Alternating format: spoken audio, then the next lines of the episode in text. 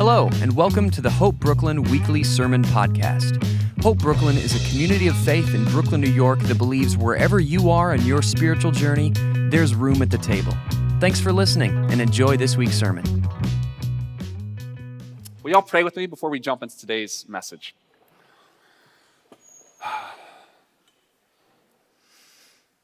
Lord, we declare today that we are yours and you are ours.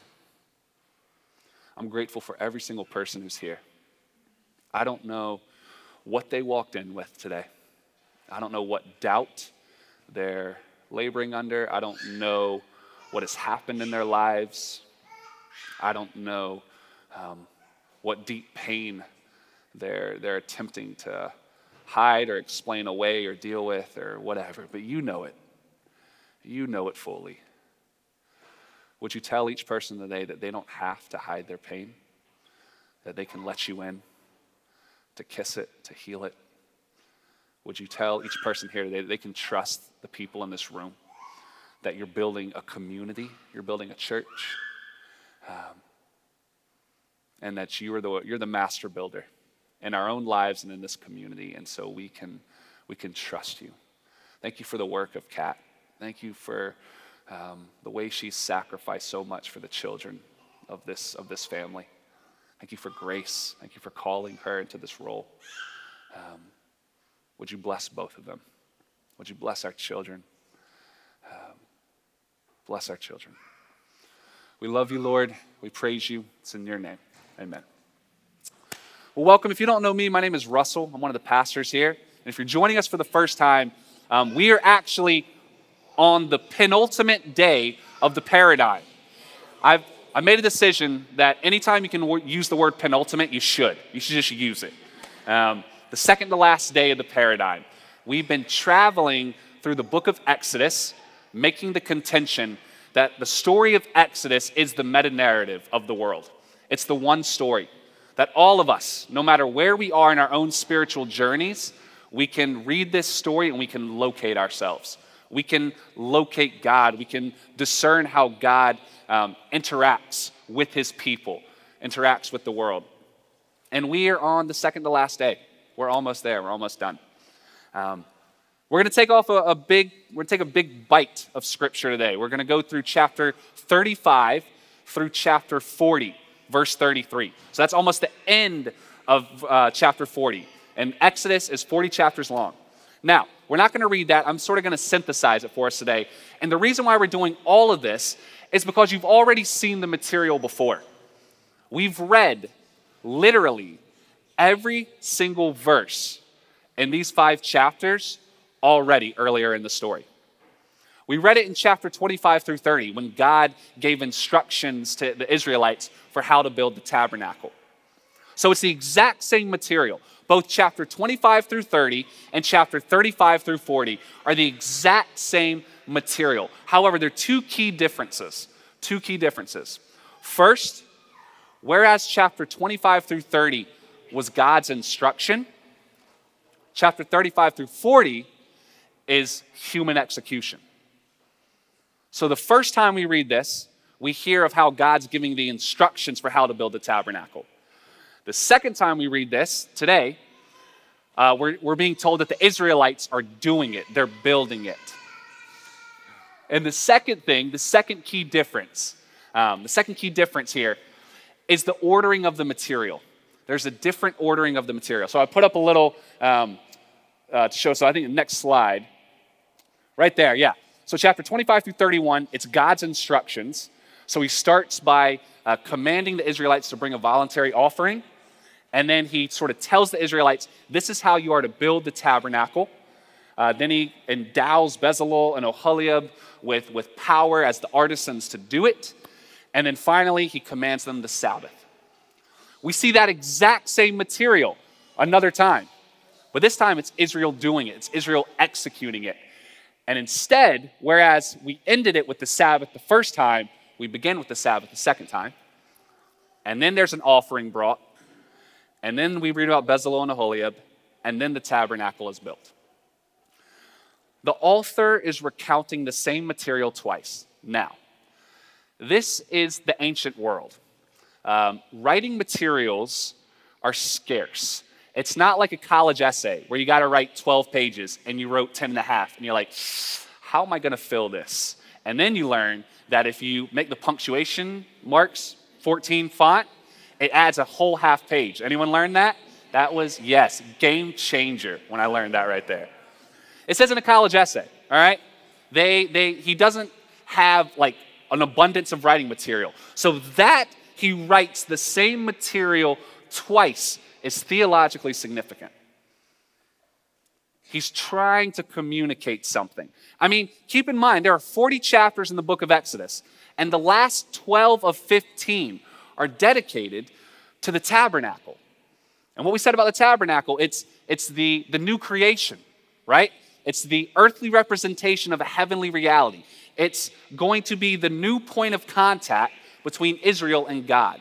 It's where the heavens and earth meet. And 12 out of the last 15 chapters are dedicated to the tabernacle. Why? We said a while back that the paradigm is God is a God who builds tabernacles. God is a God who's trying to create spaces where heaven and earth can become one again. Tabernacles are where God dwells with his creation. So it would make sense that the entire story of the Exodus would end with the climax of the tabernacle. It's ending with the new creation. It's the entire point of God's work. He wants to dwell with you. He wants to dwell among us. So he's building that. And he's having the Israelites build it. That is the paradigm. And if we consider the Exodus story as a whole, we kind of see that it's like our own stories, right? We're born into captivity. We're born into a world where very quickly we realize that there are dark forces at play. That there is brokenness, deep levels of brokenness. And unfortunately, some of us realize that earlier than others. But there are deep levels of brokenness in this world.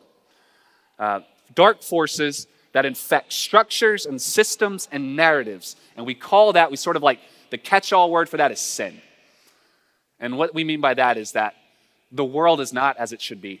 It should have been filled with God, but instead it's empty and it's filled with fear, with chaos, with hatred, with racism, with death.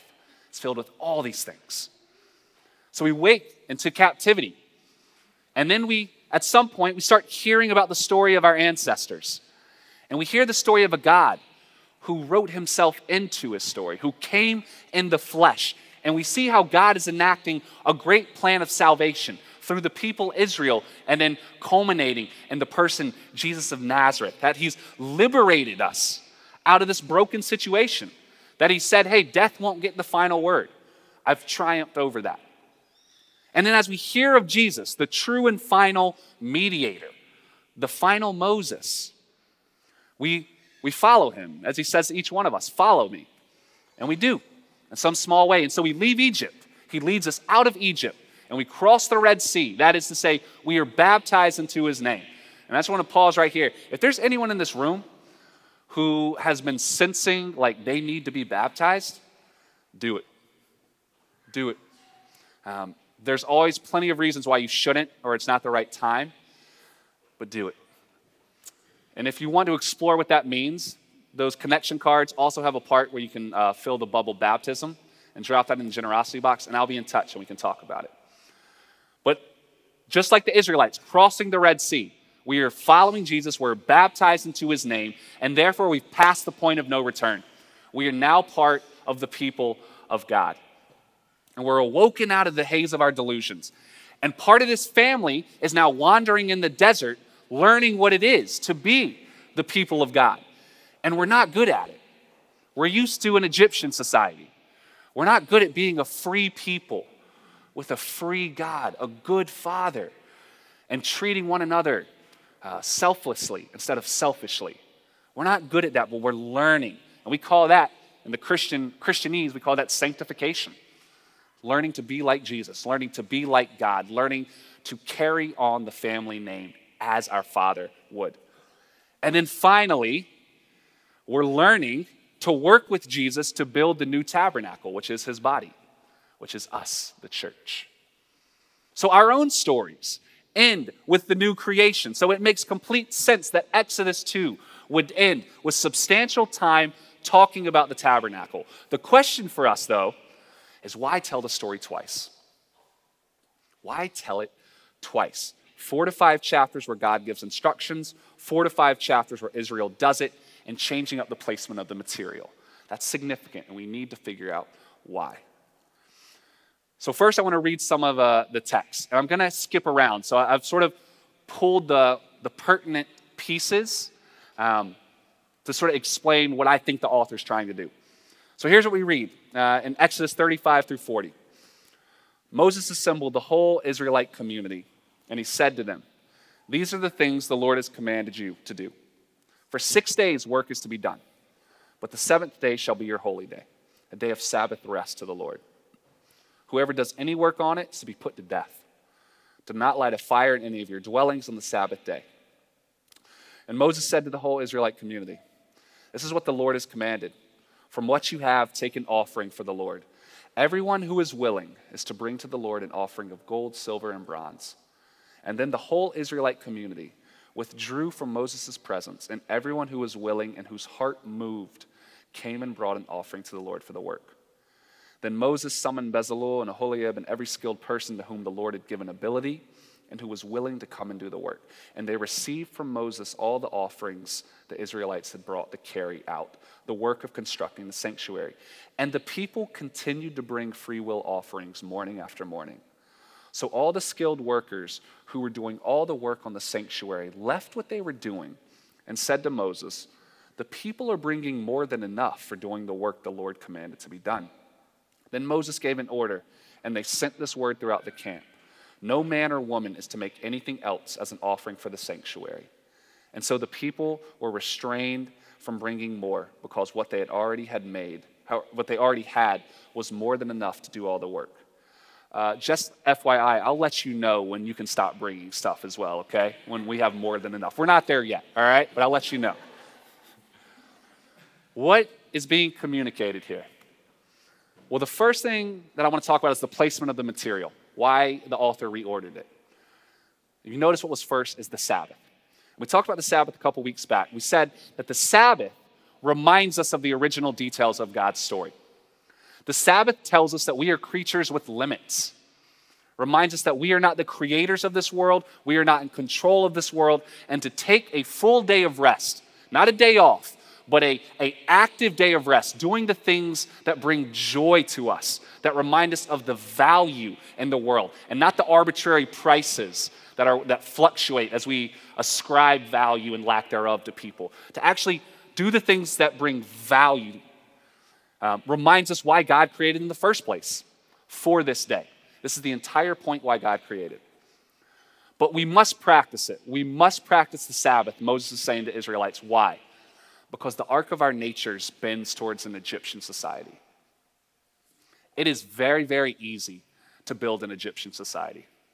It is very, very easy to build a society premised on fear and premised on hate and premised on oppression. We can do that like that. We do that.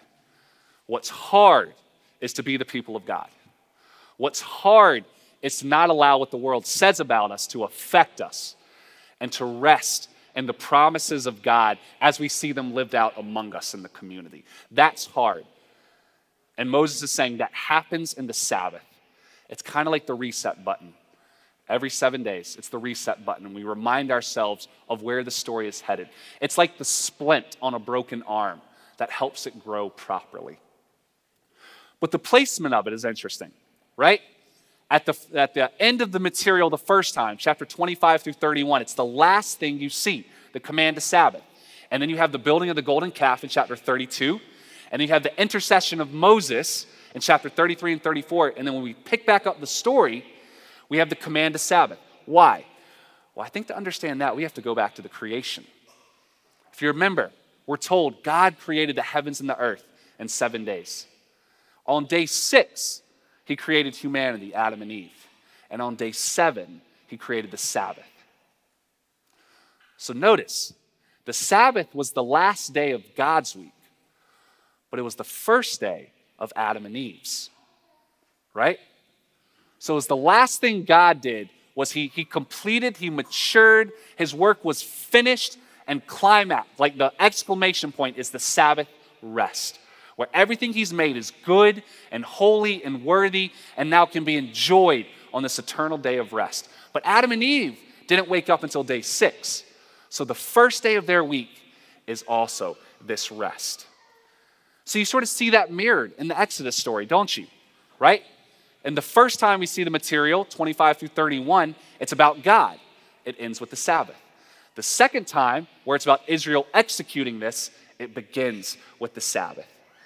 And in a sense, chapter 32 through 34, the golden calf that Israel built and the intercession of the mediator, that's like a blip between day 6 and 7. And this is kind of an aside. It doesn't really have any particular pertinence for the message, but just for your imaginations, I would also make, and don't hold me too close on this, maybe make the claim that all of human history is happening between day 6 and 7. That everything we would call human history is happening between when Adam and Eve were created and we're trying to arrive at the eternal Sabbath rest. We have the fall, we have the mediator, the redemptive plan through Israel and Jesus, and now we're working to create the Sabbath rest. God gave the instructions for the tabernacle, the new creation. The mediator is building it, and we're joining him in it, the work of Sabbath creation. So the Sabbath was first, but then notice this free will offering. We're told the people are bringing more than enough for doing the work the Lord commanded to be done. So much that Moses had to give an order. It sent word throughout the entire camp. No man or woman can bring any more. So they were restrained from bringing more because what they already had was more than enough to do all the work. What is that about? Well, the first thing that's radical, we talked about this a while back, it's still a free will offering. I mean, Israel just sinned, a great sin. They rejected their God out of fear. They built a golden calf, a realistic compromise, and God was like, I'm done with you. I'm done with you. And the mediator, Moses, saved the day. God could have said, all right, if we're going to continue down this path, it's not voluntary anymore. It's mandatory. You have to bring an offering. He doesn't. It's still voluntary, which gets at the core of who God is. He will never coerce you to do anything. Though he could, though he made you. He made you. He gave you life. He never will coerce you. It will always be an invitation. He will always woo you. But that the people responded with such abundant generosity. What is that about? And I think to answer that, I want to read a quote from Karl Barth, who was a Swiss theologian. And it might sound a little abstract at first, but stay with me and we'll get there, all right? He's talking about the gospel, the final word of the gospel story, right? This entire story, from the creation of the world, to the creating of people, to the fall of people, to the rebellion of the world, to calling Israel, to the climax of Jesus, to the empowering of the church, and now the work that's being done where the heavens are returning to the earth. He's talking about that entire story, and he says the final word of that story is never that of warning. It's not that of judgment or of punishment or of a barrier erected or a grave opened. Now, we cannot speak of the gospel without mentioning all these things because they're part of it. But the final word is yes. And the yes cannot be heard unless the no is also heard. But the no is said for the sake of the yes and not for its own sake. In substance, therefore, the first and last word is yes and not no. What's he saying? He's saying you could sum up the entire creation of the world with the word yes. It is God saying to the world, to you, yes. It is good that you are. It is good that you're alive. Yes, yes, yes. And we in turn said no to God. We said, we want to do it our way. And the history, the story, chapter 32, 33, and 34 is God saying, I'm done with you. No. And it's resounding, and it's real. It's real. But the mediator saves the day. And so behind that resounding no is the soft whisper, but yes. But yes, you still are, and it's good that you still are. In a sense, what Barth is trying to say, what the author's trying to communicate is this, that we cannot understand light until we've sat in the darkness. That light is what's real. Darkness is just the absence of light. But darkness, when you're in it, feels very real. But the whole point of creation is not darkness, but light. God looked out and said, let there be light. You are what's real. You filled with God is what's real. But you didn't choose to live that way. You chose a rebellious life, as I did, as we all did. We're born into it. And so we hear the no of the darkness. We hear the no of punishment. We know what we deserve. But then Jesus says, but yes. We cannot experience the joy of the yes of this story until we've heard the no and really sat in that. I remember I was a teacher. I taught 8th grade math for 1 year. And I had a student one time. And I caught her cheating on a test, a big test. And I brought her outside into the hallway. And I pretty much already knew what I was going to do, but she didn't. And I said, do you have any idea how serious this is? And I started laying out what the consequences should be.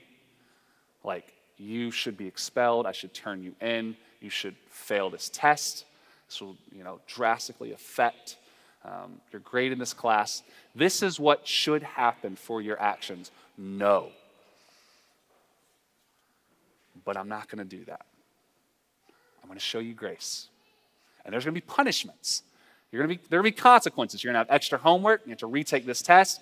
There are consequences for the actions, but not the ultimate consequence of death, of destruction. But I'm going to show you grace. And then I had the incredible opportunity in that moment, because she was crying, she was feeling scared. I was able to speak into her heart in a way that I wasn't able to before.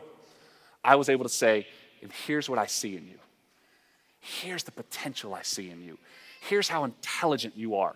And in a way that she wasn't able to hear before, because she hadn't heard the fullness of the no, I was able to pierce through and hopefully fill her soul deeper with light, with promise. And it lasted all of 2 weeks. For 2 weeks, I saw a change in her behavior and her performance. And then what happened? And then it slowly faded. Why? Because the arc of our natures bends toward Egypt. It does. But in that moment, it was real. And hopefully it will be a sign, a memory for her. Israel has heard the no. Now they're hearing once again the yes of God's instructions. And they are so moved by that grace. They are so moved that though the story should end, though they should be abandoned, they're not. That they respond with tremendous amounts of gratitude. They just keep bringing offerings. And I would make the contention for all of us here that if you don't have a similar sense, and I'm not saying it has to remain always this way, because it can't, but if you don't have those moments where you feel such generosity toward this God, then the gospel hasn't fully entered into your soul yet. The response of knowing this story, of knowing what Christ has done for us, though what we deserve, should fill us with such abundant gratitude, such thanksgiving. One of my favorite lines from any novel comes from The Brothers Karamazov, and it tells a story about this guy, Alyosha, and he encounters the gospel in a moment, and he experiences grace, and it says he falls to the earth, and he's weeping, and he starts kissing the earth. He's kissing the earth in his joy. And then it says, in that moment, he longed to forgive everyone for everything and to beg for forgiveness.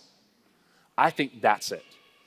When you reach a point where you're just let the whole world be forgiven, and also please forgive me for everything and anything, for things I did and things I didn't do, forgive me. When you get to that point, that's kind of what the Israelites are feeling here. Maybe you've had similar moments where you know what you deserve. Maybe today you're here and you're wondering if this is true. Is there a yes behind the no? Maybe what you've done or what's happened over the last couple weeks, or maybe there's something in your past that you still haven't heard the yes for. The story is about the yes. God created you for the yes. Know that you are forgiven.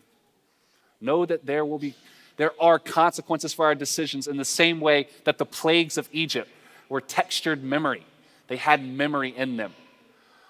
But God has not rejected you, nor will he abandon you ever. Ever. And there is yes. Even in that one thing, that one time, God is still looking at you saying, I see it, I know it, but yes. Yes to you. Now come follow me. So Israel's told to Sabbath. They're brimming over with gratitude, and so they bring gifts to do the work. They set about doing it. But then the second point, why does the author tell the same story twice? So he reorders the material, but why does he recount it again? The first time was about God instructing. The second time is about human execution. Israel's doing it. And in order to get at that question, I want to read a quote from C.S. Lewis. It might seem a little one-off at first. I've just been holding this the whole time. I've been meaning to do that, sorry. And I think this will sort of help answer that. So this is what C.S. Lewis says. He says, in speaking of this desire for our own far-off country, give a little context. In this, he's making a point. He goes, all of us have a desire that nothing in this world can meet. Therefore, we must conclude that we are made for another world. That desire is real. There is something that fills it. It's just not here. We can't find it. So he goes, in speaking of this desire for our own far-off country, which we find in ourselves even now, I feel a certain shyness. I am almost committing an indecency. I'm trying to rip open the inconsolable secret in each one of you, the secret which hurts so much that you take your revenge on it by calling it names like nostalgia and romanticism and adolescence. The secret also which pierces with such sweetness that when in very intimate conversation, the mention of it becomes imminent, we grow awkward and affect to laugh at ourselves.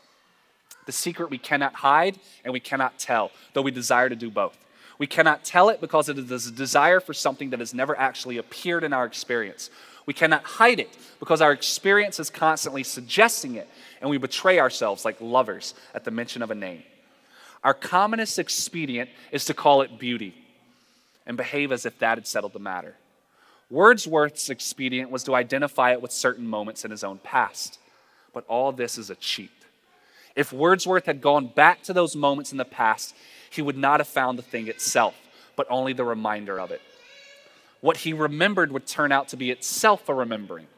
The books or the music in which we thought the beauty was located will betray us if we trusted them. It was not in them, it only came through them. And what came through them was longing. These things, the beauty, the memory of our own past, are good images of what we really desire. But if they are mistaken for the thing itself, they turn into dumb idols, breaking the hearts of their worshipers. For they are not the thing itself. They are only the scent of a flower we have not found, the echo of a tune we have not heard, news from a country we have never yet visited. What is he saying? He's saying that all of us, in certain moments, we have these palpable moments of sweetness, of beauty. Maybe it's, for me, we're sort of coming up on that time. When I think about moments when all seemed right in the world, it's putting up the Christmas tree with my family. It's listening to Charlie Brown, Christmas Story. It's making cookies. And in those moments, there's nothing wrong. There's nothing wrong. All is right. What is he calling it? He calls it beauty. And he says if I were to go back there, if I were to try to recreate those moments, I wouldn't find what I'm looking for. But it was real. It was the yes. It was the beauty he's describing is the yes of God. The yes that says that is real and that is the eternal Sabbath. And one day that will be all of our realities, but not yet. Why? Because we haven't been there yet. It's the heavens trying to invade the earth, but we haven't seen it yet. It's the scent of a flower we've never smelt. It's the echo of a tune we actually haven't yet heard. It's the news from a country we've never yet visited. Or we might say, it's the home that we're building that we've yet to visit. And that's the guiding metaphor for our purposes today. God tells Israel, Build this tabernacle. Build this structure where I will dwell among you. The tabernacle is real. Israel's never seen it. They're taking the instructions from God and they're trying to build a home for God that they've never seen. They're trying to build the new creation with God. But the question is, why didn't God just build it himself? Right? Why didn't he just do it? He's done everything else. He called the mediator. He liberated them out of Egypt. He's been leading them by a fire and clouds. He brought bread from heaven, water out of a rock. He's done everything. Why not build the tabernacle too? As Rabbi Jonathan Sacks says, it is not difficult for an omniscient, omnipotent God to create a home for humankind. What is difficult is for finite, fallible human beings to create a home for God. Why does he tolerate our imperfect steps? Why does he ask Israel to help him build the new creation? Because the essence of who God is love. What is love? Love is to make space in yourself for another who is not you. Right? Whether it's a romantic or it's friendship or family, love is to open up the depths of who you are to make space there for someone who is not you to enter in and to help shape, to help name. And hopefully, if it's real love, both parties are doing it, right? Both parties are making space in themselves for the other to enter.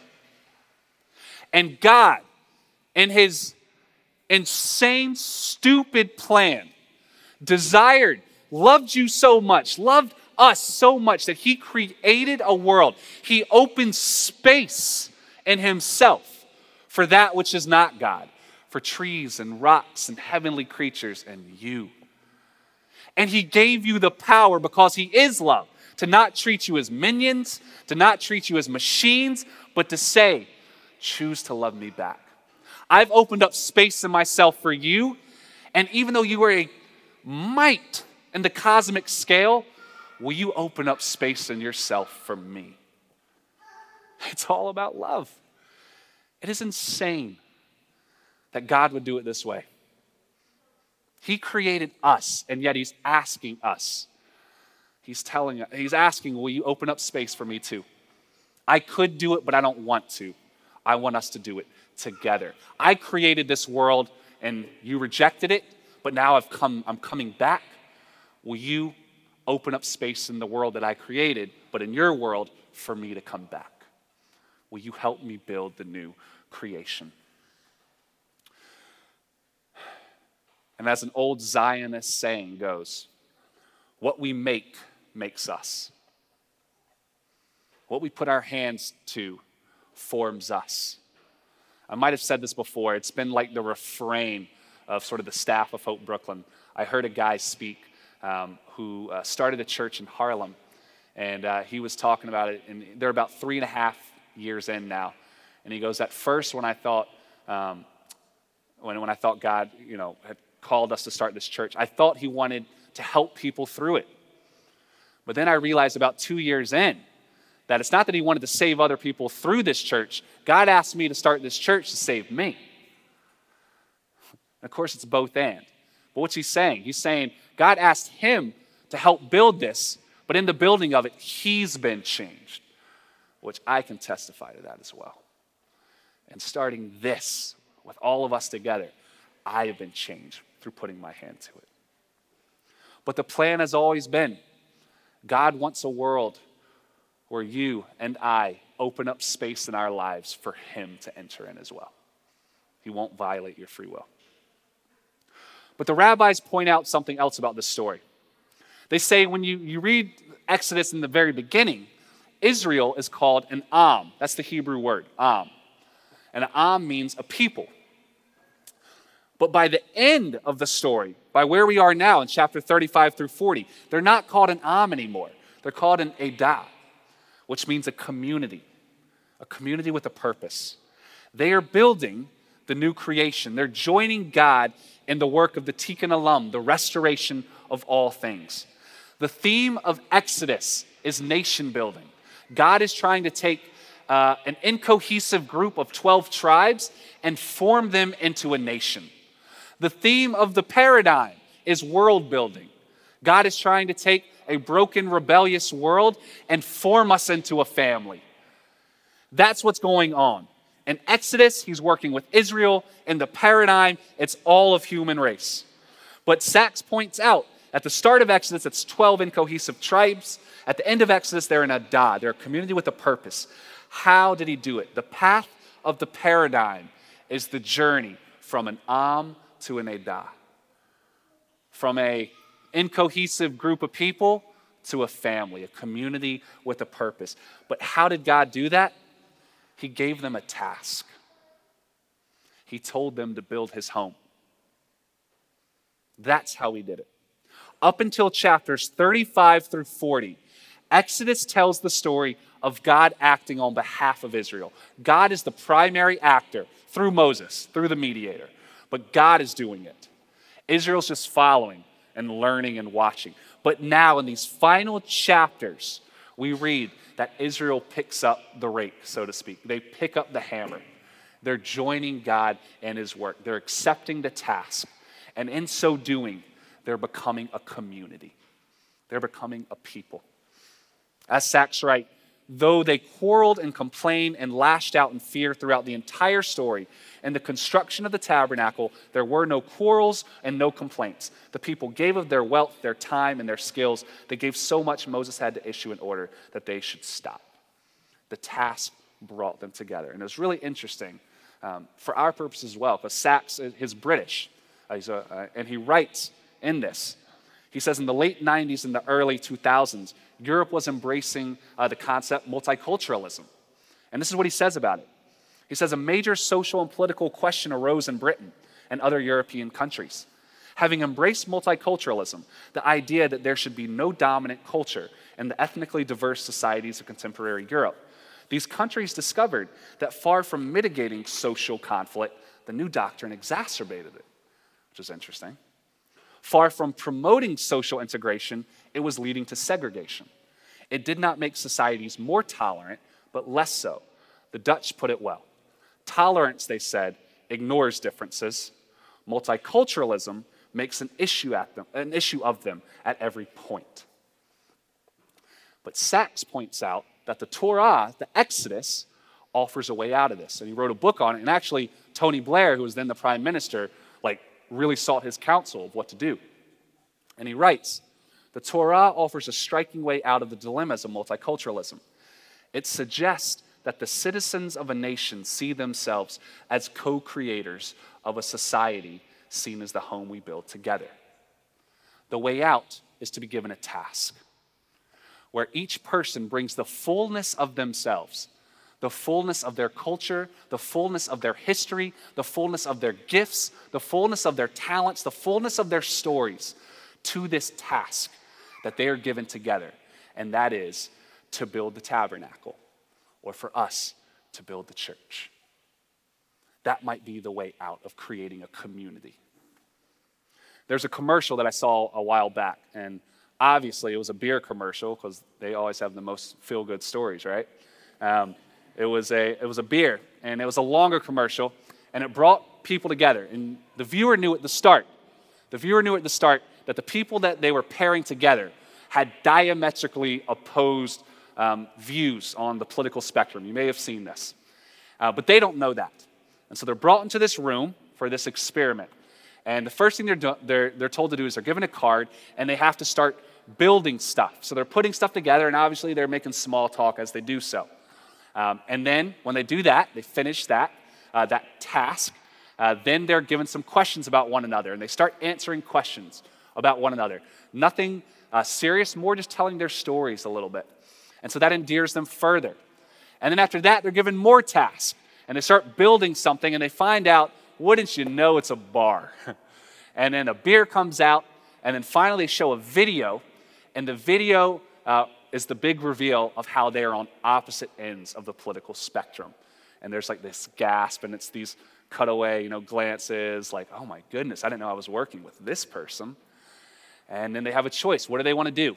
They want to stay and share a beer and talk, or do they want to sort of go their separate ways? And of course, at least for the options, the examples they showed us, they all chose to stay. And I think that points out kind of what's going on here. That given a common task, that perhaps that presents a way forward. And that perhaps that takes incohesive groups and forms them into a community.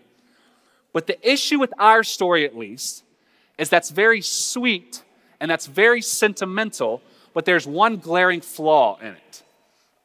And the glaring flaw is this: Israel never gets it right. In the same way, like my example with my student, 2 weeks later, she was back to her old habits. I didn't catch her cheating again, but definitely the words, the life and the energy I saw in her for those 2 weeks had faded. Even though Exodus will end with the building of the tabernacle, we're about to get a very long history of how Israel fails at every turn. They never get it right. They are unfaithful. They are rebellious. They never build the fullness of the new creation. What do we do? If this is the paradigm, if this is true, that God is in the business of people building, of building a world, inviting us into the task with him, that God is acting, but then the final step is for us as humans to join him in his work. What do? And then we read in the very last verse in our section, Exodus 40, verse 33. After Israel had built all these pieces, they bring them to Moses. We read this very small line, and it goes like this: "And so Moses finished the work." Moses, even though Israel was doing it, Moses finished the work. The point the author is making is that the new creation, the tabernacle, is finally the mediator's work and not ours. Though we're joining him in it, and we're not doing a good job with it many times, we can rest that ultimately it's not up to us. It's up to the mediator. I want to invite the worship team back up because I want to draw one last parallel. We read at the end of John's gospel, Jesus is up on a cross. He's up on a cross. He's bleeding out. And this is what it says. "Later, knowing that everything had now been finished and that scripture would be fulfilled, Jesus said, 'I am thirsty.' And a jar of wine vinegar was there, so they soaked a sponge in it, and they put the sponge on a stalk of the hyssop plant, and they lifted it to Jesus' lips. And when he had received the drink, Jesus said, 'It is finished.' I finished the work, Father." And with that, he bowed his head and he gave up his spirit. It was the mediator's work, and he did it. But then on the evening of that first day of the week, after he has been raised to life again, as we talked about last week, after he has told the Father, "Confirm this, that you will never leave us," and he is raised to life, never to die again, on the evening of that first day of the week, when the disciples were together with the doors locked for fear of the Jewish leaders, Jesus came and stood among them and said, "Peace be with you." After he said this, he showed them his hands and his side, and the disciples were overjoyed. The gratitude, the joy was just flowing when they saw the Lord. And again, Jesus said, "Peace be with you. As the Father has sent me, I am sending you." And with that, he breathed on them and said, "Receive the Holy Spirit." He's inviting us into the task as well. He's inviting us into the task of bringing the new creation here, of being the new tabernacle. But even when we fail, as we will, even when we never get it right, as Hope Brooklyn, as individuals, as the church, we know that ultimately the mediator finishes the work. That Jesus is Moses, and Jesus is Israel, and Jesus is the new creation, and Jesus is the true human, and Jesus is very God himself. And therefore, we turn our eyes toward him, and we fall on our faces, and we say, all glory, all power, all honor is only to you, because I sure as heck cannot do this. We can't do this. We're going to bring our best efforts, and we'll receive the Holy Spirit, and we'll go. But it's your work to do, Jesus. And he says, yes, it is. Hope Brooklyn is Jesus' body being built in the world. And when we join Jesus in the building of it in some small way, we become, as the Zionist saying goes, we are made by what we make. Will you pray with me?